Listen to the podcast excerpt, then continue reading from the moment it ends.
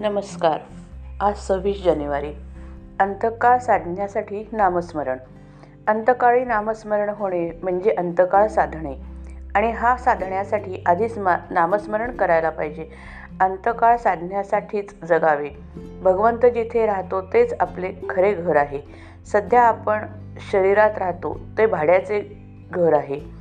भाड्याचे घर सोडून स्वतःच्या मालकीच्या घरात राहायला जाताना जसा आनंद वाटतो तसा शरीर सोडताना वाटायला पाहिजे. भगवंताचे घर तेच आपले घर आहे.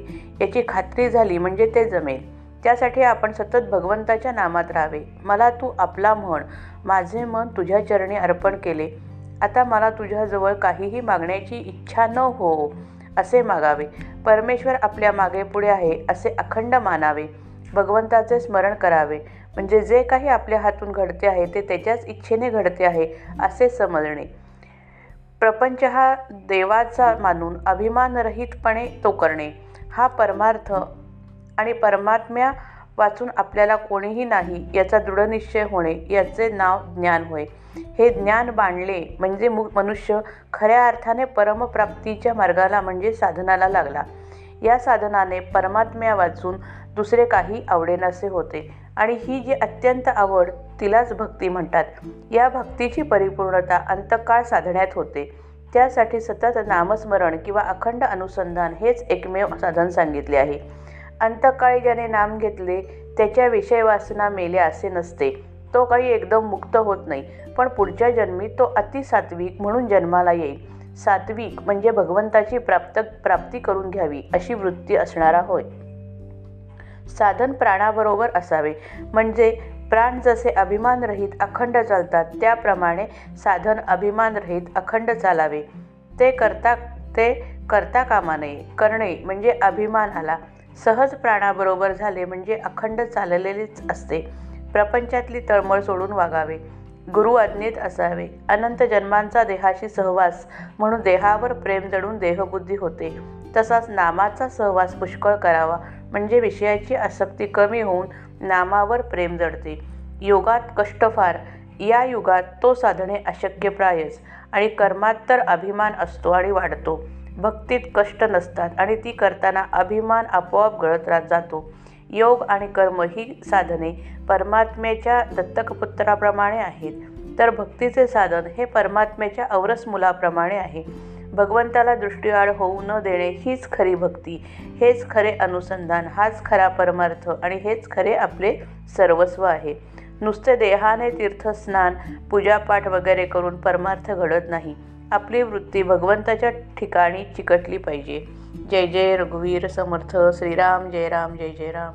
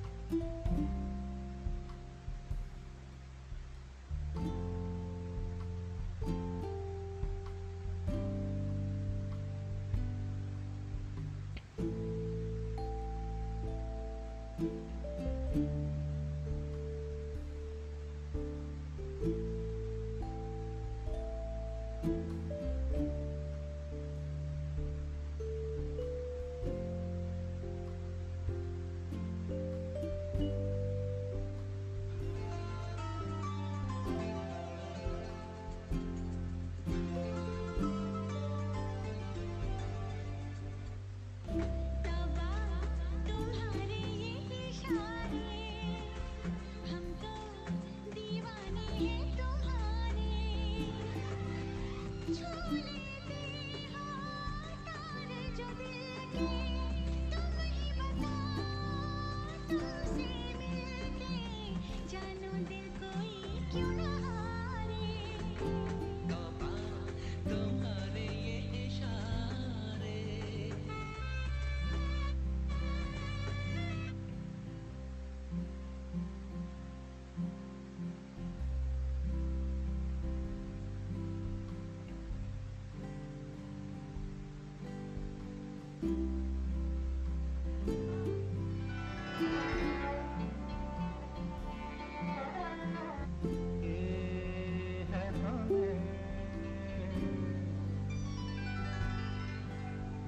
जिंदगी जब तेरे बस आती